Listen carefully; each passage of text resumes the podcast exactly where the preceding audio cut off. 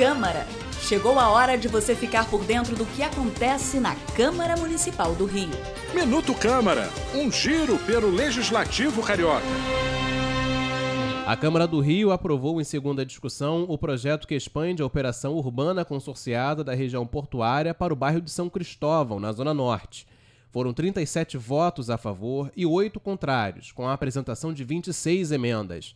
De acordo com a proposta, de autoria da Prefeitura, a inclusão do bairro Imperial significa um acréscimo de 3,7 milhões de metros quadrados para a utilização dos certificados de potencial adicional de construção, os CEPACs, comercializados pela Caixa Econômica Federal.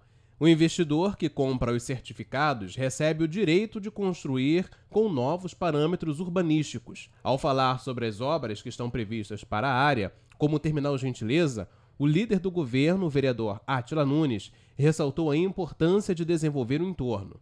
É uma oportunidade única que nós temos para fazer com que haja um impacto maior em termos de investimento para uma região também fundamental para a cidade do Rio de Janeiro. Eu sou Yuri da Cunha e esse foi o Minuto Câmara.